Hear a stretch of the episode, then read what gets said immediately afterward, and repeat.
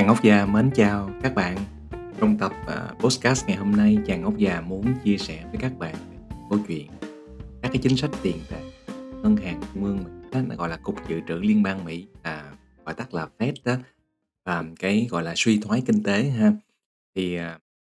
gần đây đó thì cái à, lo ngại cái cuộc suy thoái kinh tế của Mỹ cũng như là cái kinh tế toàn cầu à, đang được rất là rất là nóng một đề rất là nóng 5 tháng 6 vừa qua thì Fed đã tăng cái lãi suất lên là 0,75%, nghĩa là 75 điểm phần trăm đó. Và chuyển sang cái lãi suất mà gọi là điều hành của của Fed nó sẽ dao động trong cái mức là từ ờ, 0,5 cho đến là 1,75%. À, Ờm, Chàng Hốc Già lúc trước đã có một cái podcast có cái tựa đề là Fed đại ca ha, tại vì sao cái ngân hàng trung ương của Mỹ nó lại có một cái sức ảnh hưởng lớn như vậy. Bởi vì cái, a, quy mô cũng như là cái, a, tầm ảnh hưởng của cái nền kinh tế Mỹ đối với kinh tế toàn cầu, rồi, à, cái thị trường ờ, cái thị trường tài chính, ờ, của Mỹ, cũng như là cái đồng đô la Mỹ là một cái đồng trữ, à, một cái ngoại một gọi là, một cái đơn vị tiền tệ rất là quan trọng trên thế giới, không chỉ của Mỹ mà nhiều nước khác á, ta cũng dùng cái đồng đô la Mỹ mà làm dự trữ, ờ, khối, à, cũng như là rất là nhiều các cái hoạt động thương mại quốc tế, có nghĩa là mua bán xuất nhập khẩu được định giá bằng đồng đô la Mỹ. Thì cái, a, à, cái cuộc họp vừa rồi của của Fed đó, vào ngày 5 tháng 6 đó, chỉ là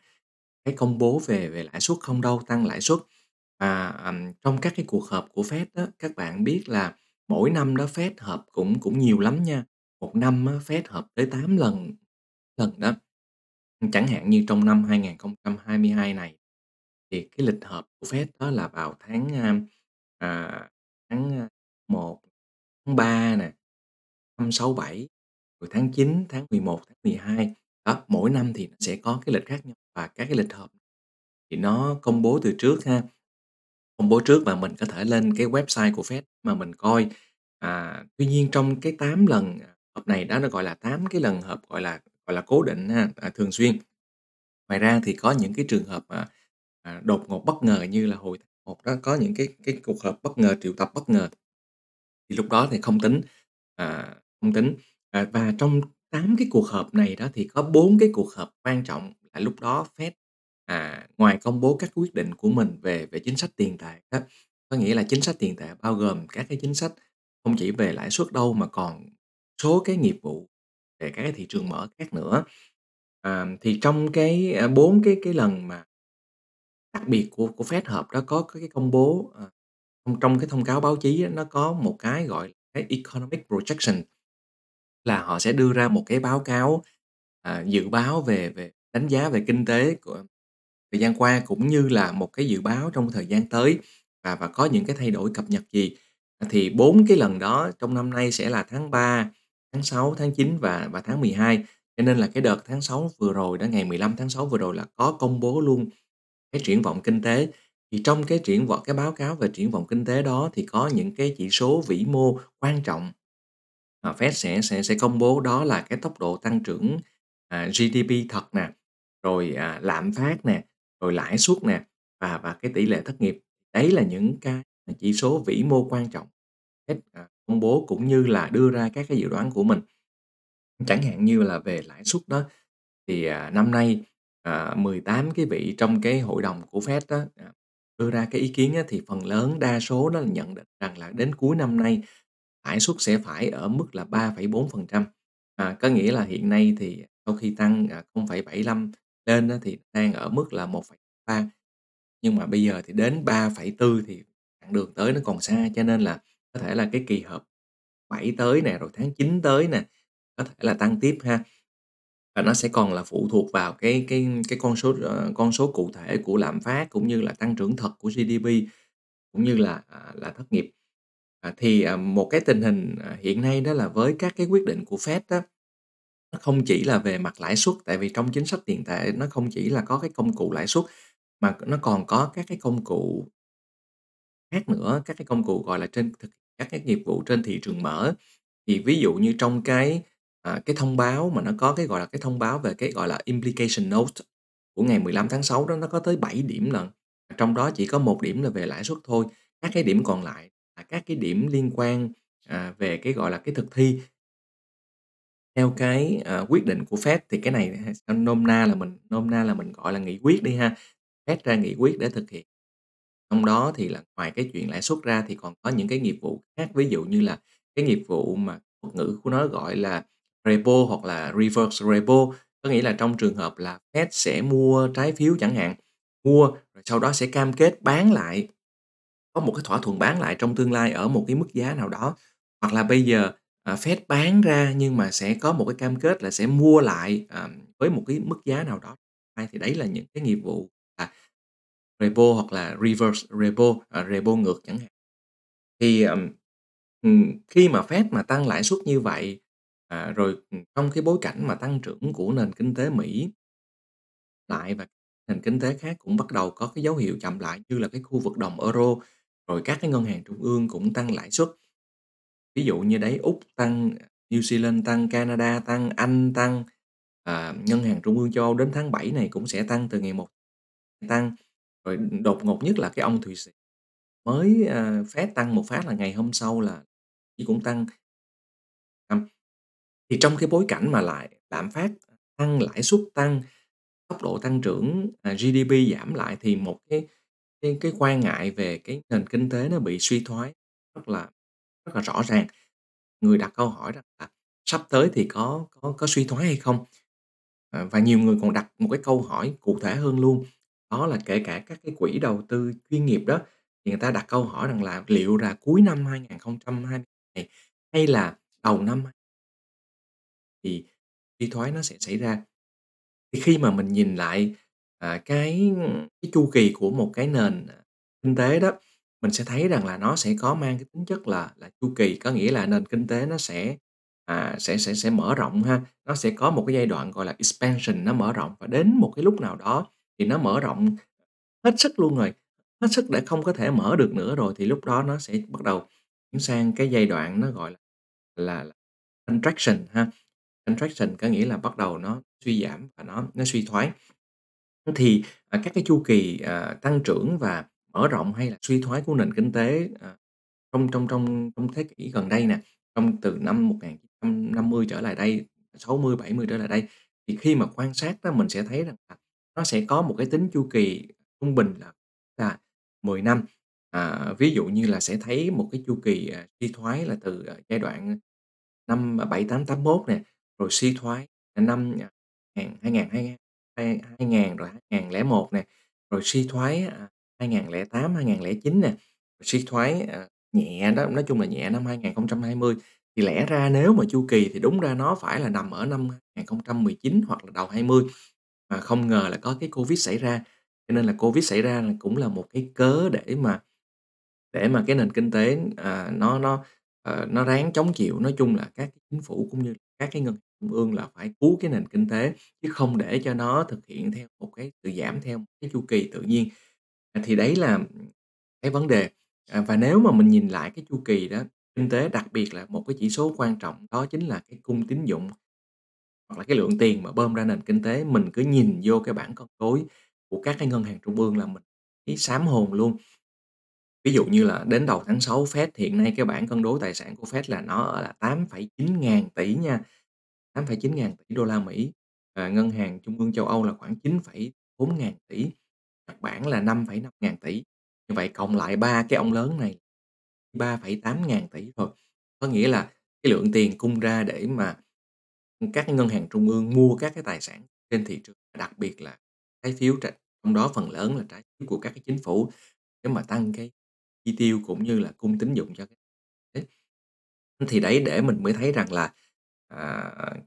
cái hoạt động của cái nền kinh tế nó đã qua cái giai đoạn mở rộng rất là nhiều và có lẽ vẻ là đã đến giai đoạn đuối rồi ha, mệt rồi, hết cái hết hết cái sức để mà lớn nữa rồi. Trong trường hợp đó thì cái quái nó sẽ ra. Thì bây giờ mình chuyển sang một cái, à, chủ đề thứ hai chà muốn chia sẻ với các bạn là cái chu kỳ kinh tế nó có cái chu kỳ, có nghĩa là nó có cái chu kỳ mở rộng, rồi sau đó nó có chu kỳ suy giảm, à, suy thoái. Thì làm sao mà mình biết một cái nền kinh tế nó bắt đầu rơi vào cái giai đoạn suy thoái? Có nghĩa là khi mà nó tăng Sau đó đến một cái mức nào đó mình thấy rằng là cái nền kinh tế nó nóng ha, bắt đầu, ờ, giá cả nó tăng nhiều, cái gì nó cũng tăng hết, cái gì nó cũng tiến hết. Thì đến một lúc nào đó nó bắt đầu có cái yếu tố là lạm phát. Và khi mà lạm phát tăng thì một cái công cụ hữu hiệu để mà kiểm soát lạm phát đó chính là lãi suất. Tại vì khi mà tăng lãi suất lên đó thì lúc đó là các cái, à, doanh nghiệp người ta sẽ tiếp cận cái vốn nó đắt đỏ hơn, và như vậy là sẽ làm hãm lại sự tăng trưởng của họ, hãm lại cái chuyện mà mở rộng sản xuất, uh, sản xuất đầu tư kinh doanh này nọ. Và như vậy thì nó sẽ làm chậm lại chậm lại cái sự tăng trưởng. À, và như vậy rằng lãi suất là một cái công cụ thường là được sử dụng rất là hiệu quả để mà kiểm soát lạm phát. À, tuy nhiên khi mà bắt đầu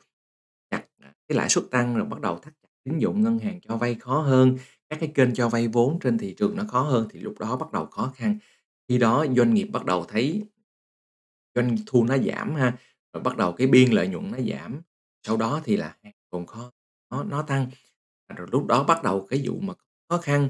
từ doanh nghiệp này thì ảnh hưởng đến cái doanh nghiệp khác, sau đó nó sẽ ảnh hưởng đến cái chuyện là bắt đầu là doanh nghiệp ta siết chặt lại các cái chi phí hơn, rồi người ta bắt đầu có thể là dẫn đến cái tình trạng là sa thải. Tại vì sao? Thì trong cái cái nền kinh tế nó giống như là một cái chuỗi, ờm, thực phẩm trong tự nhiên mình học về mặt sinh học đó, chuỗi tự nhiên đó, thì là cái này, à, cái này là sẽ đầu vào của một cái khác ha, à, và và đầu ra của cái này sẽ là một cái đầu vào của cái thì nếu mà một cái doanh nghiệp này nó là sẽ là nằm trong một cái chuỗi cung ứng, nó là đầu vào, à, của một cái doanh nghiệp khác, hoặc là nó sẽ là đầu ra của một doanh doanh nghiệp khác, cho nên là nó sẽ có một cái hiệu ứng, à, tác động lẫn nhau, như là cái cái cái domino vậy đó. Thì để đấy là những cái dấu hiệu mà à, một cái nền kinh tế nó đã đến cái giai đoạn là suy thoái. À, về mặt, à, quan sát kinh tế thì có nhiều cái cách để mà mà mà biết rằng nền kinh tế có suy thoái hay không. Thì thường là báo chí và phổ thông hay quan tâm đến cái tốc độ tăng trưởng GDP thật. Nếu mà GDP mà 2 quý liên tục thì có thể coi như là bắt đầu kinh tế nó rơi vào suy thoái. Tuy nhiên thì, à, à, thì với, à, nhiều cái nhà kinh tế thì nói là nếu mà mình chỉ so cái chỉ dựa vào cái GDP thật, nó giảm không đó thì cũng là chưa chưa có đầy đủ đâu. Thì, à, nếu mà GDP nó giảm nhưng mà nó ở cái chỉ giảm ở cái tốc độ thôi nhưng mà nó vẫn còn dương ha, nó chỉ chậm lại thôi, nhưng mà các cái chỉ số khác thì nó vẫn còn có thể là, ừm, cứu vãn được, nó vẫn có thể còn support được, vẫn còn hỗ trợ được, chưa chắc. Ờm, ví dụ như là, à, tăng trưởng có thể, à, chậm lại nhưng mà các cái, ừm, các cái ngân hàng trung ương, các chính phủ vẫn có các cái chính sách về tiền tệ cũng như là tài khóa để mà tiếp tục hỗ trợ cho nền kinh tế. À, mặc dù nó giảm, nó chậm lại nhưng mà hy vọng rằng trong những cái quý sau thì nó sẽ bật trở dậy. Thì vẫn chưa thấy, à, cái yếu tố, gọi là, kinh tế suy thoái, cho nên là phải xem thêm những cái yếu tố khác, đặc biệt là yếu tố về sản xuất ha. Các cái chỉ số mà quan trọng lúc đó là sẽ coi là cái GDP tăng trưởng thực là bao nhiêu nè, rồi cái thu nhập nữa, không chỉ là GDP đâu, nó còn có một cái chỉ số trong kinh tế vĩ mô nó gọi là GDI, có nghĩa là cái thu nhập, à, ròng, à, nội địa đó, cái Gross à, Domestic Income, cái cái thu nhập ròng nội địa, rồi, à, cái tỷ lệ thất nghiệp nó có tăng hay không, rồi các cái chỉ số sản xuất về công nghiệp có tăng hay không, rồi chỉ số bán lẻ, à, chỉ số hàng tồn kho, độ khó của tín dụng, trường công lãi suất, ví dụ như là cái spread chênh lệch giữa cái trái phiếu, à, ngắn hạn và cái trái phiếu dài hạn nó có lớn hay không. À, rồi, à, ví dụ như là có cái mức độ, à, tin tưởng của người tiêu dùng, có những cái survey đó, có những cái khảo sát, à, về về về đối với cái người tiêu dùng, người dân cũng như là khảo sát đối với các doanh nghiệp cũng như là lãnh đạo các doanh nghiệp. Thì khi mà tất cả các cái yếu tố đấy đó nó nó gộp lại đó, mà nó là đều là xấu hết thì là cái xác suất xảy ra cái xác suất xảy ra, à, cái c một cái, gọi là, cái suy thoái nền kinh tế thì nó rất khó. Và và một số cái cơ quan chẳng hạn như cái cơ quan, ừm, gọi là, cái cơ quan, à, kinh tế, nghiên cứu kinh tế của Mỹ đi, à, NPER, hoặc là ví dụ như một số người ta sẽ có một số cái mô hình kinh tế người ta tính cái xác suất, à, để xảy ra một cái suy thoái nền kinh tế đó, người ta tính xác suất là 100% hay là 70% hay là 90% hay là 5%, đó, nó chạy từ 0 cho đến 100%. Thì các cái mô hình gần đây thì thấy rằng là cái xác suất nó đã cao, đã cao. Rồi, thì đấy là nói về cái, à, chu kỳ kinh tế ha, kinh tế nó sẽ có cái giai đoạn, gọi vọng và sau giai đoạn nó gọi là contraction, nó sẽ sẽ rơi vào cái suy thoái. Thì bây giờ câu hỏi, à, đặt ra tiếp theo là nếu không may nếu không may kinh tế rơi vào suy thoái, mình sẽ làm gì? Ấy thì, à, mình ở đây thì tùy ha, mình ở đây thì có thể là doanh nghiệp hoặc mình ở đây chỉ là một, à, hộ gia đình bình thường, hay là mình ở đây là một nhà đầu tư cá nhân. Đối với, à, doanh nghiệp đó thì cái đúc kết nghiên cứu đã được công bố trên tạp chí Harvard Business Review, à, người ta cũng đã nói rằng là cái quan trọng nhất là khi mà cái nền kinh tế suy thoái á, đó chính là cái tồn tại. Có nghĩa là doanh nghiệp mình là phải ráng sống được qua cái cơn bỉ cực. Này nói sao giống đúng là chu kỳ ha, qua cơn bỉ cực thì đến hồi Thái Lai. Các cái doanh nghiệp á mà thì phải phải phán đoán được rằng là, à, suy thoái nó đến, chuẩn bị đến rồi, thì mình phải có một cái bước chuẩn bị. Giống như là mình nghe dự báo thời tiết nói rằng là chiều nay mưa, năng là mưa đó, thì dự báo thời tiết có thể đúng hay không, cái xác suất nó có thể không xảy ra, nó rất là thấp, nhưng nó vẫn có thể xảy ra. Thì nếu mà mình đi ra đường thì mình nên chuẩn bị áo mưa hoặc là một cái cái dù để lỡ đâu nó có mưa thì mình mình bảo vệ được. Còn nếu nó không xảy ra thì thôi. Thì những cái doanh nghiệp mà biết được lắng nghe được những cái tín hiệu như vậy, trải qua được những cái kinh nghiệm của mình như thế thì sẽ có những cái bước phòng thủ. Và như vậy rằng nếu mà mình survive được đó, mình sống được đó, thì mình sẽ có một cái lực lực bẩy rất là lớn, một cái đòn bẩy, một cái sức bật rất là lớn cho cái chu kỳ kinh tế tiếp theo. Còn nếu mà những cái doanh nghiệp nào chuẩn bị á, thì trong trường hợp đó thì sẽ không còn trụ được, hoặc là bị trụ được, trụ được nhưng mà nói chung là nội công đã bị giống như là bị, à, bị phế bỏ phần hết rồi ha, không còn cái sức gượng dậy nữa, hoặc là gượng dậy nhưng mà nó rất là khó khăn. Thì đấy nói về doanh nghiệp cho nên là để chuẩn bị cho các suy thoái, tính toán lại hết, à, về đặc biệt là về mặt chi phí, về mặt chi phí. à, đấy là đối với doanh nghiệp, còn đối với nhà đầu tư cá nhân thì sao? Thì khi mà nền kinh tế nó rơi vào suy thoái trên cái thị trường chính đó, hoặc là bắt đầu rơi vào suy thoái, thường những cái lúc này là thị trường nó có rất là nhiều cái bất ổn, à, nó có cái độ biến động rất là lớn, nó có thể tăng 3-4% trong một ngày trên thị trường chứng khoán và ngày hôm sau nó có thể giảm như vậy luôn. Thì như vậy trong trường hợp đó những cái biến động rất là lớn đối với, những cái nhà đầu tư cá nhân thì tuyệt đối không nên là có cái, gọi là, bắt đáy á, all in đó. Có nghĩa là mình với những nhà đầu tư mà có một kế hoạch dài thì ô kê, vẫn bình thường, hông có hết là mình vẫn, à, vẫn định kỳ là mình vẫn DCA ha, mình vẫn là mua đều. Thì ở một cái tầm nhìn 3 năm, 5 năm, 10 năm, 15 năm thì những cái biến động trong vài tuần hay là thậm chí trong vài tháng, 2-3 là gì hết. Trong trường hợp đó mình phải hết sức là cẩn thận, à, không nên bắt đáy trong cái trường hợp là, kiểu là, gọi là, all in, có bao nhiêu và mình đoán mình đánh một cú, kiểu, kiểu như vậy. Và cái thứ hai nữa là khi mà thị trường biến động như vậy thì tuyệt đối là không nên trade, gọi là, trade liên tục, gọi là day trade, cứ mua bán, mua bán, nhảy ra vào liên tục. Có thể có những cú nhảy vào thì nó trúng, à, nhưng mà phần lớn rồi thì sẽ không cái kiểm soát được tâm lý của mình. Có thể những cái cú nhảy vào đầu tiên thì trúng được và rất là phấn khởi và tự tin vào cái khả năng của mình và bắt đầu đẩy cái vị thế của mình lên cao, thì trong trường hợp đó nhiều khi là chỉ cần x sẩy chân một lần thôi, có thể có thể mất hết. À, à, làm như thế nào trong cái, ưm điều chỉnh cái danh mục của mình trong trường nó có có những cái biến động và chuẩn bị nó rơi vào cái suy thoái. Thì trong trường hợp đó thì thường là, à, nhà đầu tư sẽ chuyển vào các cái danh mục nó an toàn hơn. Ờ, ví dụ như là thường người ta sẽ chuyển vào những cái danh mục, à, đặc biệt đối với, à, cổ phiếu, à, thì người ta sẽ chuyển vào những cái mục hàng hóa hoặc là những hóa tiêu dùng thiết yếu, hoặc là cái hàng hóa mà, ờm, utility đó, ví dụ điện, nước, ga, rồi những cái mặt hàng mà dù có suy thoái, có khó khăn thì người ta cũng không không có cắt giảm. Người ta chỉ có có giảm, có thể là giảm lượng tiêu dùng tiết kiệm lại thôi nhưng mà cũng phải xài. Ví dụ như vậy, ví dụ như là, à, có khủng hoảng khó khăn thì cũng phải ăn, cũng phải uống, cũng phải xài giấy vệ sinh, vân vân, ví dụ như vậy. À, nhưng mà đồ hiệu thì đương nhiên sẽ không còn xài được nữa, đúng hông? Ví dụ như những cái đồ hiệu đắt tiền này nọ thì sẽ sẽ phải cắt giảm thôi, cắt giảm trước. Ví dụ như vậy. Hoặc là ví dụ như là chuyển sang những cái trái phiếu. Cái trái phiếu bởi vì sao? Bởi vì khi mà lãi suất tăng thì là cái cái yield của cái trái phiếu nó sẽ phải tăng theo, à, và cái yield đó nó sẽ bù đắp lại cho mình được cái lạm phát.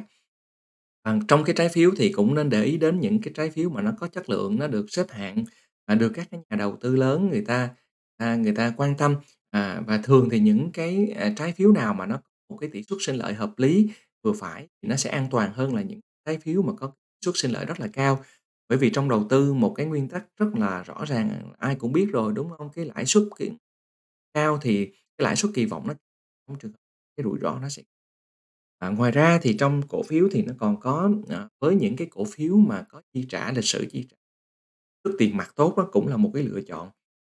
À, và nói tóm lại thì một cái chính sách tốt, à, danh mục tốt trong cái lúc mà suy thoái, mục mà nên đa dạng hóa ha, đa dạng hóa thì, à, khi mà một cái nền kinh tế nó suy thoái đó, à, thì có thể không phải là toàn bộ nền kinh tế trên thế giới nó cũng suy thoái, có những cái nền kinh tế nó vẫn giữ được một cái mức độ tăng trưởng nhất định. Chính vì vậy mà, à, với những cái bạn mà tiếp cận được cái thị trường cổ phiếu toàn cầu đó, mình tiếp cận thị trường Mỹ, mình có thể trường châu Âu và các cái thị trường đang phát triển khác, à, đấy là một cái sự đa dạng. Ngoài ra thì các cái lớp tài sản khác nhau, ví dụ như là có thể có một phần vào trong, à, trái phiếu, một phần vào trong bất động sản, một phần vào trong hàng hóa, ví dụ như là vàng chẳng hạn. Một một một cái danh mục mà thường thấy đó là, à, một cái một cái danh mục mà được được được nhiều cái tham khảo, chẳng hạn như là một cái cái cái cái có ba cái 10% là là toàn cầu, rồi, à, 40% là trái phiếu dài hạn. Xin lỗi nhá, 30% là cổ phiếu toàn cầu, 40% là trái phiếu dài hạn, 15% là trái phiếu trung hạn, rồi, à, 15% là là là hàng hóa, ví dụ như trong đấy là có vàng hay là dầu gì đó. Thì đây là một cái danh mục, à, khá là phổ biến mà mang cái tính chất là đa dạng hóa ở ở trường quốc tế. Ờm, à, à, có cái này nữa muốn chia sẻ là đối với những cái bạn mà, à, có những cái cách mà quan tâm đến thị trường hơn thì vẫn có thể có một cái cách mà mình, à, mình có thể follow thị trường trong lúc này theo cái thị trường cái độ tăng giảm. Thì cái này nó hơi khó hơn một chút, nó có những nó có cái yếu tố rủi ro. Vẫn có, tại vì đã đầu tư là có rủi ro. Thì cái này nó có một cái strategy, một cái chiến lược, gọi là, đi theo cái trend. Cái trend này đó là theo trend, à, thường là tính theo cái moving average ha. Thì, à, như mình á, mình cũng hay theo cái trend này, đó là cái trend 200 ngày thôi, mình tính trung bình của 200 cái ngày. Để mà mình tính cái cái moving average, để mà mình xem rằng là cái trend nó bắt đầu tăng hay là nó bắt đầu giảm. Có thể là mình vào trễ hơn, mình ăn ít hơn, có thể là nhưng mà trong trường hợp mà nó xuống đó thì nó sẽ giúp mình ít hơn. Thì đấy là những cái mà, à, liên quan đến các chính sách về của Fed ha. Các chính sách tiền tệ của không chỉ là về lãi suất mà nó còn là các cuộc thực hiện khác trên cái thị ví dụ như là mua bán các tài sản trên thị trường, à, rồi, à, ví dụ như rồi là quy định về các cái tỷ lệ dự trữ bắt buộc, vân vân. À, và đối với các cái dấu hiệu của một cái nền kinh tế suy thoái là mình phải nhìn tổng thể ở nhiều các cái yếu tố khác nhau, à, trong đó quan trọng nhất đó là các cái số về sản xuất nè, chỉ số về tiêu dùng nè, số về, à, tín dụng nè, số về lãi suất. và và theo mình thì cái mà quan trọng nhất chính là cái yếu tố tín dụng ha. Khi mà chính phủ hay các ngân hàng trung ương mà vẫn còn tiếp sức, vẫn còn hà hơi, vẫn còn bơm thuốc bổ cho thị trường thì thị trường vẫn còn cái sức gượng. Chỉ có khi nào mà không còn bơm nữa, không còn cung cấp thuốc bổ, không còn bơm oxy nữa, rút oxy ra thì lúc đó mới mệt thôi. Đấy là cái yếu tố thứ hai. Yếu tố thứ ba, đối với cái thị trường mà khi mà rơi vào suy thoái thì mình nên cân đối lại các mục của mình. Và khi thấy có những cái tín hiệu na đã bắt đầu suy thoái, có những cái tín hiệu mà nó khá là rõ ràng rồi thì thôi thì mình cứ thận trọng, à, có còn hơn không, có những bước chuẩn bị, có còn hơn không. Giống như là đấy, ừm, mình nhắc lại là nếu mà thấy nói báo là trời mưa thì thôi cứ chuẩn bị là áo mưa hay là đem sẵn cái dù, có thể là nó sẽ sẽ mưa, a. Dự báo thời tiết nó còn có thể sai mà trong sai trong vòng 24 tiếng đồng hồ sai, huống hồ gì trên cái thị trường án, đúng hông các Rồi, cảm ơn, à, các bạn rất là nhiều nha. Chàng Ngốc Già cảm ơn các bạn rất là nhiều đã podcast của của Chàng Ngốc Già, các kênh của Chàng Ngốc Già bên, à, bên YouTube cũng như là follow Chàng Ngốc Già bên bên Facebook. Sắp tới đó là một cái, à,